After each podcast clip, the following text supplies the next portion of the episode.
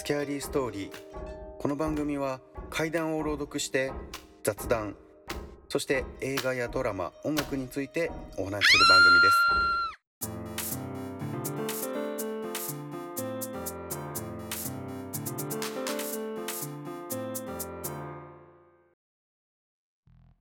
時計と時間。先輩にオカルト好きな人がいる。そんな彼といつものように放課後一緒に帰りながら話をしていた。俺はふと友達から聞いたある事件の話を思い出した。その事件とはある国である物理学者がある時を境に一切動かなくなったというものだ。その男は時計と机と紙とペン。そして窓を完全に塞いだ部屋で研究に没頭するという変な男だった。研究対象は時間。大抵は毎日研究施設に同僚とコーヒーを飲みに来ていた。しかしある日を境に研究施設へ足を運ばなくなった。23日目までは彼の同僚たちもきっと何か素晴らしいアイデアを思いついたに違いない。研究に没頭しているのだろうと考えていた。しかし1週間経ちさすがにおかしいと思った同僚たちが彼の自宅を訪れ彼の研究室の扉を開けた。するとどうだろう？扉を開けた瞬間にその彼が部屋の中で崩れ落ちたのだ。同僚たちは走り寄り「大丈夫か?」と聞いた。意識があった男は「ああよかった。突然全身に力が入らなくなったんだ。ちょうどいいところに来てくれたね。ああなんだか目が痛いよ」と礼を述べた。一週間何をしていたんだ？同僚が聞くと男は「何を言っているんだ。君には昨日会ったじゃないか」と同僚が「何を言っているんだ。君は一週間施設に来なかったんだぞ」と言うと男はこう言った「何をバカな。私はついさっきまで普通に研究を続けていた。一週間なんぞ決して経っていない。ほら見ろ。あの時計は何日の何時を指しているじゃないか。そこには日付と時間を指すタイプの時計が1週間前の日のある時間を指して止まっていた。男の話からすると男は1週間前から一切動かずその場に居続け同僚が部屋に入ってきた瞬間突然倒れたのだった。先輩にこの嘘のような話に対する意見を聞いた。すると先輩は「君は例えば数億分の1秒数百億分の1秒もしくは数秒数分。たとえ数時間ずれた時計を見てもああ今は何時だ？と思うのだろうね。普遍的な時間の流れがあるかそれはわからない。物理学的にはあるのかもしれないね。僕は詳しく知らないからわからない。でも君は時計を見た時に今は何時だ？と考える。それがたとえいわゆる標準時。電波時計なんかの正しいとされている時間から数時間半日ずれていたとしてもつまりある時計が指す時間それが君にとっての時間だ。例えば君が12時間ずれた時計を見てああ今は何時だと思ってもそのうち周りの環境なんかで時計がずれていることに気づくだろう。じゃあ時計が止まっていたら君は時間が止まったと思うかい？思わないだろう。物の動きや音それが進んでいるのに時計だけが止まったと考えるかい？普通の人は時計が止まれば物の動きも止まると思うだろ時間を止めていたずらをするなんて想像をよくするしね。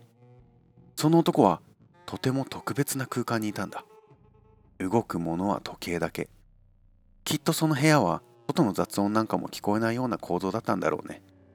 そこに時計がなければそんなことにはならなかっただろう。物や音が進んでなくても時間が止まっているなんて考えないから。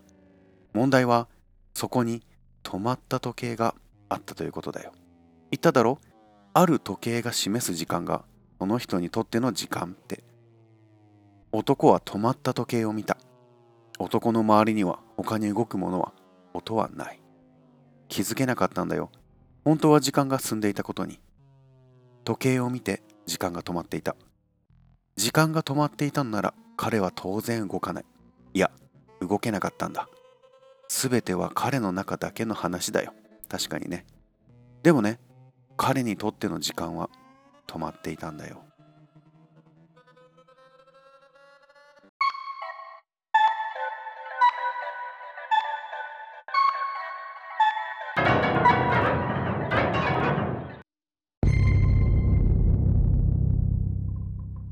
スキャーリーストーリー100時間というものは人が作り出したまあ一つの値にしか過ぎませんが実際に今こうしてこのラジオを聴いている。しかしこのラジオを聴き始める前がありそれは自分や周りの人人間の記憶の中に過去があります。そして未来という言葉未来というものは今この先何をするか何をしようか。まだ起こっていないこの先のこと。時間というのは本当不思議で過去と未来と今がありタイムリープなど時間を巻き戻ったり先に進んだり。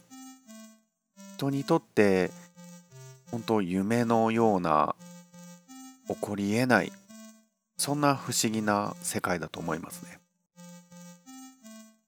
実際じゃあ時間を止めることができたならあなたなら何をしたいと思いますか？僕でしたらそうですね。時間を止めていろんなところに行ってみたいなと思いますね。やはり実際に生きている自分の人生の中でたくさんのいろんな場所に行けるかというとなかなか難しいと思うので時間を止めて多くの場所に行き多くの経験をしてそしてまたこのね自分の考えや人生に影響を与えてくれればななんて思います。まあ、やらしい話アダルトビデオに時間を止めてほにゃららみたいなタイトルの AV があります。まあ、男性の方だったらご存知かとは思いますが、すいません、下ネタですね。男性にとっても夢がありますし、女性はやはり美を追求する生き物。時間を、自分の体の時間を止められることができたなら、永遠の美を手に入れられるのかもしれません。それでは今回は時計と時間に関する不思議な話でした。第97章時計と時間。こちらのお話をスキャストブックに綴りたいと思います。それでは残り9899103話となりましたが引き続き次回もお楽しみください。スキャリーストーリー100セカンドスキャスト2ストーリーテラーの青高でした。ありがとうございました。は